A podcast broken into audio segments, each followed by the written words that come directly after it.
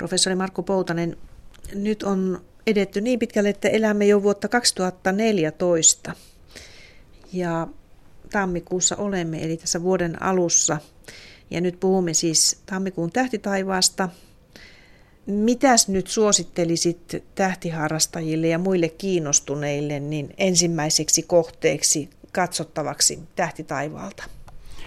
Jos näitä vakiokohteita, mitä vuodesta toiseen siellä on, niin totta kai tuo Orion on se ehdottomasti talven kohokohta, kun se tuolla etelätaivaalla näkyy, ja Sirius, kirkas Sirius-tähti sitten sitä alas vasemmalle.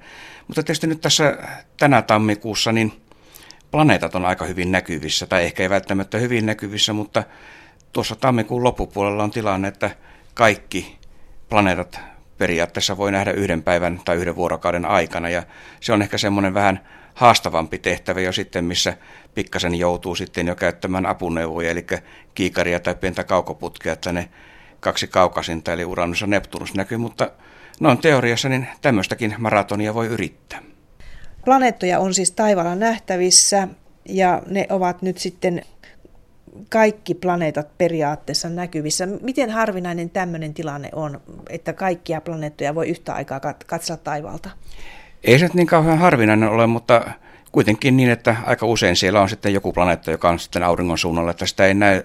Kyllä näitä muutaman vuoden välein tulee tämmöisiä otollisia tilaisuuksia, että niitä kannattaa ja, ja pystyy etsimään. Ehkä se kaikkein kriittisin taitaa olla tuo Merkurius, joka on aina vaan suhteellisen vähän aikaa näkyvissä. Ja oikeastaan nyt tässä tammikuussakin, niin se Merkurius, Merkurius on nyt se kriittisin planeetta melkein tässä, ja se näkyy tuossa tammikuun lopussa, helmikuun alkupuolella, eli tammikuun viimeisinä päivinä voi sitten Merkuriusta yrittää tuolta hyvin matalalta iltahämäristä auringonlaskun suunnalta etsiä sieltä taivaanrannan läheltä. Ja sitten toinen hankala on tietysti Venus, koska se nyt tuossa tammikuun puolivälin paikkeilla kulkee auringon ja maan välistä ja sitten tällä hetkellä tässä tammikuun alkupuolella, kun se näkyy vielä nippanappa tuolla iltataivaalla, niin sitten se siirtyy siellä tammikuun loppupuolella aamutaivaalla, eli sitäkin sitten täytyy sinne tammikuun loppupuolelle odottaa, mutta kun se on niin kirkas, niin se kyllä sieltä löytyy. Eli nämä kaksi ovat tämmöistä e, kriittistä planeettaa, jotka nyt sitten kannattaa tuolta heti ensimmäisenä yrittää bongata, ja sitten tietysti taas joku Jupiter, joka on näkynyt e, koko yön, niin se on sitten se helpoin kohde tässä koko kimarassa. Onko Jupiter edelleen siis kirkkain planeetta tammikuussa vielä? No kyllä se kirkkain planeetta siinä mielessä on, että mikä näkyy koko yön. Tietysti tuo Venus silloin, kun se näkyy siellä hetken aikaa lähellä taivaanrantaa, niin se on ylivoimaisesti kirkkain. Mutta muuten tietysti Jupiter on sitten tämän yötaivaan kaikkein kirkkain kohde. Ja kun se nousee illalla, iltahämärissä tuolta koillisesta, koillisesta itäkoillisen suunnalta ja on hyvin korkealla puolen yön aikaan etelässä ja sitten vielä aamuhämärissä alkaa laskea tuonne luoteen suuntaan, niin se on tietysti se, mikä yötaivaalla pistää hyvin silmään. Ja kun se on kuitenkin kirkkaudeltaan selvästi kirkkaampi kuin siinä lähistöllä olevat tähdet, niin sen löytämisessä ei sillä tavalla ole mitään ongelmia, että se ihan, ihan varmasti sitä taivaalta tunnistaa. Näistä planeetoista niin viisihän on periaatteessa sellaisia, että ne paljain silmin voidaan nähdä. Siis Merkurius, Venus, Mars, Jupiter ja Saturnus. Ja sitten nämä kaksi, jotka nyt siis voidaan taivalta kyllä bongata, Uranus ja Neptunus, niin nehän eivät siis näy normaalisti paljalla silmällä. Että tämä, tämä on sellaista erikoista herkkua, tämä, tämä tuota kaukaisten ja sitten silmälle näkymättömien etsintä. Kyllä, ja oikeastaan Saturnuskin on vähän hankalasti, kun se on jää niin matalalle tuolle vaan tähdistön suunnalle, ja se nousee sitten vasta tuossa myöhään aamuyöllä, eli se sitten siellä aamuhämärissä näkyy jossain tuolla Kaakon suunnalla hyvin, hyvin matalalla. Eh, Uranus, no teoriassa Uranus hyvissä olosuhteissa näkyy nippanappa paljaan silmin, mutta luulisin, että Suomen oloissa se on aika mahdotonta nähdä. Eli Uranusta kannattaa sitten yrittää etsiä kiikarilla. Ja se on nyt eh, tässä tammikuun aikana, se on etelässä siinä iltahämärissä illalla ja sitten tuolla eh, myöhemmin iltayöstä sitten laskee tuonne lännen suuntaan, lounaan suuntaan. Ja sen näkemiseen kyllä oikeastaan tai löytämiseen niin tarvitaan ihan hyvää hakukartta, tähtikartta, jonka vaikka Ursan tähdet vuosikirjan sivuilta sitten löytää, koska siellä on kuitenkin hyvin paljon tähtiä, joiden kirkkaus on suunnilleen sama, ja jos sitä kiikarilla sinne suuntaan katsoo, niin ei sieltä suoraan erota sitten, mikä niistä valopisteistä on Uranus, että se täytyy sitten ihan tähtikartan avulla yrittää tunnistaa. Ja Neptunus puolestaan se on, se on ehkä vielä vaikeampi, koska se jää vielä vähän matalammalle tuonne taivaalle. Sekin näkyy sitten nippanappa sillä illalla iltahämärissä ja Neptunuksen löytämiseen käytännössä kyllä tarvitaan sitten ne kaukoputki. Eli vaikka se kiikarilla näkyy, niin se on aika vaikea kiikarilla sieltä tunnistaa. Että nämä on todella, voi sanoa, että haastavia kohteita sitten ihan jo keskimääräiselle tähtiharrastajallekin löytää nämä kaksi planeettaa tuolta taivaalta, mutta nämä paljon silmin näkyvät, niin näitä oikeastaan voi kuka tahansa sitten yrittää sitä bongata tämän tammikuun loppupuolella. Yli kymmenen vuotta sitten, kun puhuttiin planeetoista, niin niitä oli vielä yhdeksän, mutta nyt niitä on vain kahdeksan. Eli siellä kaukaisuudessahan on se pikkuinen Pluto, mutta sehän ei nykyisin enää kuulu tähän planeettojen joukkoon. Niin, Plutohan alennettiin kääpiöplaneetaksi ja syynä oli se, että siellä tuossa joitakin vuosia sitten tehtiin uusi planeetta, planeettamääritelmä, mikä on planeetta. Ja sitten tämä Pluto ei sopinut siihen joukkoon. Ja oikeastaan tässä syynä oli se, että sieltä aurinkokunnan ulkoosista on löydetty useita samankokoisia, samantyyppisiä kappaleita kuin Pluto. Ja siinä sitten täytyy tehdä valinta, että onko Pluto planeetta, jolloin nämä uudet pienet kappaleet olisi myös jouduttu luokittelemaan planeetoiksi, vai tehdäänkö tämmöinen tarkempi planeettamääritelmä ja sitten siinä rytäkässä Pluto sitten menetti tämän planeettastatuksensa. Eli nyt näitä tämmöisiä kääpiöplaneettoja on tuommoinen puolisen tusinaa siellä ja niitä todennäköisesti sitten aikaa myöten tullaan sieltä aurinkokunnan ulkoisista löytämään enemmänkin, koska siellä on tämmöisiä suhteellisen pieniä jäisiä kappaleita, jotka on niin himmeitä tältä maasta katsottuna, että niitä ei vielä pystytä erottamaan sieltä, mutta tämä on uusi tämmöinen, voisi sanoa planeetta tai aurinkokuntamme luokittelu ja siinä sitten nämä isot planeetat, jotka nyt perinteisesti on hyvin selkeästi erottuneista kaikista muista, niin ne on omassa ryhmässään. Sitten on nämä kääpiöplaneetat ja sen jälkeen on asteroidit, joita aikaisemmin kutsuttiin myös pikkuplaneetoiksi, niin ne on sitten ihan oma ryhmänsä. Tietysti sitten kometat, jotka on sitten ihan omaa luokkaansa ja joita aina sitten silloin tällöin tänne maan lähellekin tulee ja niistä sitten oikeastaan aika paljonkin kohistaan välillä. Ja niin kuin tämän kometta Isonin tapauksessa kävi, niin sitten se kaikkein kirkkain huipentuma jäi sieltä kuitenkin tulematta. Siirryt jo tähän kometta Isoniin. Se on mielenkiintoinen juttu tämä ison kometta. Miten sille kävi sitten loppujen lopuksi? Se ilmeisesti hajosi, mutta onko sitten tarkkaa tietoa? Siinä vaiheessa, kun se kiepsahti sitä auringon pintaa hipoen ympäri, niin se ilmeisesti hajosi sitten ihan täydellisesti palasiksi. Se kometan ydinhän tämmöistä hyvin löyhää ainetta, tämmöinen likainen lumipallo, joka on sitten soraa, kiveä, kaasua, pölyä, kaikkea tämmöistä. Ja kun se kuumenee siinä hyvin kuumaksi, niin sitten tietysti siinä samassa yhteydessä meni pieniksi murusiksi ja nämä kaasut sitten saman tien hajosi siitä ja kun se kometta tuli näkyviin sieltä auringon takaa, niin se nähtiin hetken aikaa. Eli siellä oli tämmöinen pieni kaasupilvi vielä, pölypilvi, joka sieltä tuli näkyviin, mutta se hyvin nopeasti himmeni ja sen jälkeen siitä sitten ei ole näkynyt jälkiäkään. Ja e, ilmeisesti siinä kävi niin, että kaikki se haihtuva aine, joka siellä oli, eli tämä kaasu ja pöly, niin se lähti pois sieltä ja jos sinne jäi jotain tämmöisiä pieniä kivensiruja tai, tai pienempiä vähän ja isompia kappaleita, niin ne on sitten niin himmeitä, että niitä ei oikeastaan tätä maasta käsin pystytä enää erottamaan. Että se kometan jätteet, jos sieltä jotain tämmöistä vielä jäi, niin ne tietysti kiertää sillä radalla, millä se alun perin e, piti mennä, mutta vaikka niitä yritetään etsiä, niin ne on niin himmeitä, niin, niin vähäisiä, että ei oikeastaan ole mitään mahdollista tästä maalta käsin niitä ylipäänsä nähdä. Ja se oli, voi sanoa, että se oli sen kometan loppu.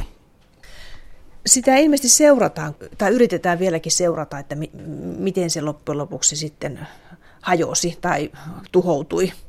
Kyllä tietysti niin kauan kuin tämmöistä toivetta ja mahdollisuutta on, että sieltä jotain nähtäisiin, niin se tietysti antaa silloin uutta tietoa siitä, että minkälaisia nämä kometat on, mitä niille tapahtuu, kun ne tulee auringon lähelle, mahdollisesti ehkä jotain niiden koostumuksesta ja, ja rakenteesta, mutta aika toivottomalta se tuntuu, että tällä hetkellä ylipäänsä mitään sitä enää löydettäisiin, koska kyllä sitä niin vähän jäljelle jäi, jos mitään, että se on todennäköisesti, voi sanoa, että se on täysin menetetty kometta. Ja odotukset tietysti oli korkealla siinä mielessä, että se oli uusi iso kometta, joka tulee lähelle aurinkoa, mutta tässä tietysti kävi niin, että se tuli ehkä vähän liian lähelle aurinkoa, että jos se olisi pikkasen kauempaa mennyt, niin olisi saattanut selviytyä. Ja silloin meillä olisi ollut tämmöinen hienon näköinen pyrstötähti tuolla taivaalla hetken aikaa näkyvissä, mutta nyt kävi sitten näin kuin kävi. Komettahan on hieno näkymä tähti taivaalla, jos sillä on pitkä pyrstö, että onhan se hyvin huomiota herättävä. Kaunis näkymähän se periaatteessa on. Kyllä, ja kometat on ollut yksi niitä historiassa tarkasti muistiin merkittyjä asioita, koska se on niin erilainen ja eksoottinen asia, joka tuonne taivaalle yhtäkkiä ilmestyy. Ja tietysti menneen aikoina niitä on sitten pidetty jonkun hyvän tai jonkun huonon asian enteenä, mutta niitä on hyvin tarkasti seurattu ja merkattu muistiin ja niitä tosiaan sitten ihan jopa, voi sanoa jopa vuosituhansien taakse voidaan seurata. E, ehkä tämä tunnetun on Halleon kometta, josta sitten löytyy jo vanhoja kiinalaisia havaintoja. Kun se säännöllisen välein tulee, niin on pystytty sitten laskemaan, että semmoinen ja semmoinen kometta, joka oli silloin ja silloin näkyvissä, niin se on hyvin todennäköisesti ollut juuri Hallöön kometta. Ja, ja monia muita tällaisia hyvin kirkkaita.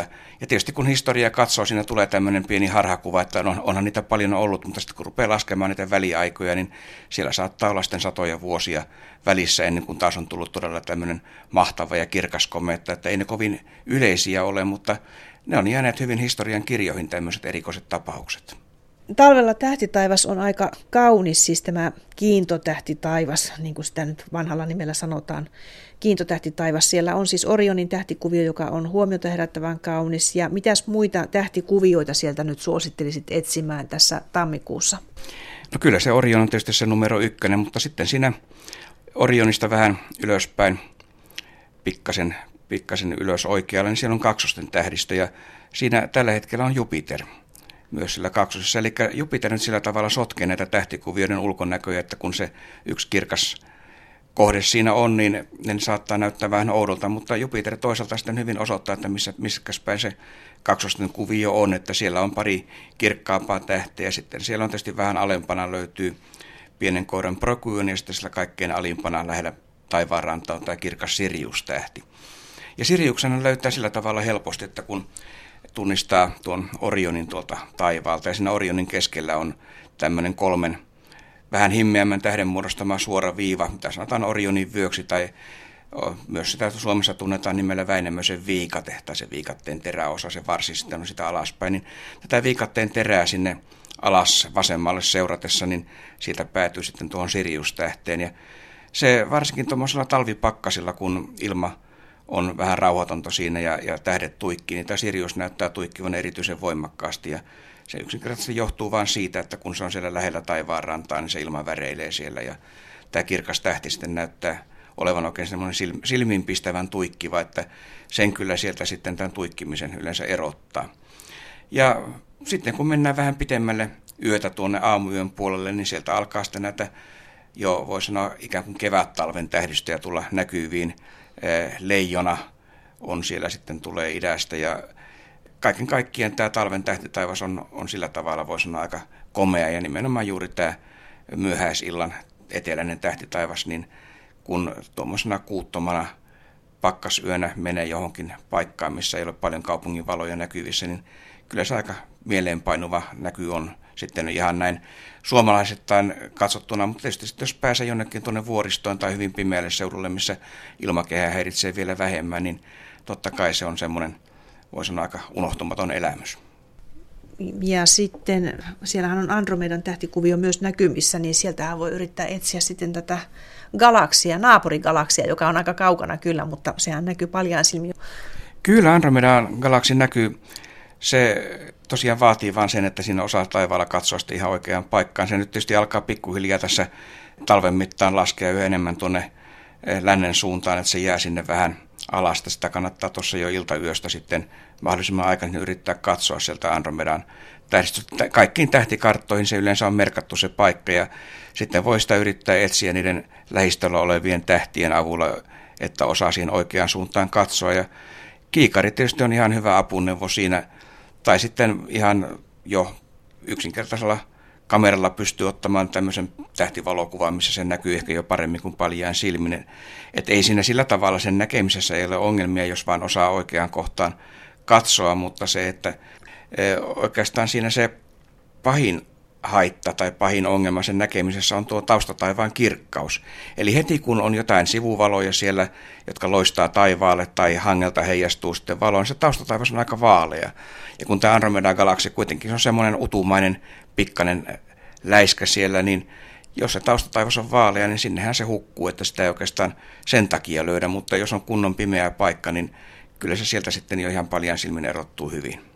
Nyt tammikuussahan on sitten myös tämmöinen meteoriparvi nähtävissä ihan tässä nyt tammikuun alussa, eli siis juuri tänään, kolmas päivä tammikuuta illalla, niin taivaan tarkkailijoille on lentäviä valopilkkuja nähtävissä taivaalla.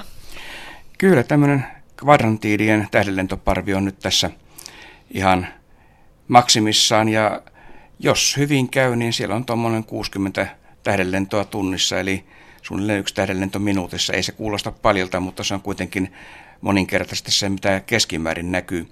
Ja tämä näkyy kaikkein parhaiten nyt tässä kolmannen ja neljännen päivän välisenä yönä, ehkä aamuyöllä siinä mielessä paremmin, koska se suunta, mistä nämä tähdenlennot näyttää tulevan, niin se sitten nousee korkeammalle taivaalla. Ja jos selkeä on, niin kannattaa sitten yrittää katsoa, että tässä tammikuussa oikeastaan ei muita tämmöisiä näin selkeitä ja, ja hyviä tähdenlentoparvia ole kuin tämä tammikuun alussa, mutta näitä tähän parveen kuuluvia tähdenlentoja näkyy nyt sitten muutaman päivän ennen ja jälkeen, mutta se maksimi on siinä hyvin terävä ja lyhyt, että oikeastaan tämä yksi yö on se, jolloin niitä enemmän näkyy ja jolloin niitä voi helpommin tunnistaa, että ne kuuluu juuri siihen parveen. Ja eihän nyt oikeastaan muusta tunnista kuin siitä, että ne näyttää tulevan kaikki sitä yhdestä ja samasta pisteestä, joka on tuolla karhuvartijan tähdistön suunnalla. Ja niitä voi periaatteessa nähdä mistä tahansa suunnalta taivasta, eli kannattaa sitten varautua semmoiseen paikkaan, mistä näkee mahdollisimman hyvin taivaalle johonkin suuntaan. Ja vähän aikaa kun sinne katsoo, niin toivon mukaan siltä ennen pitkästi tämä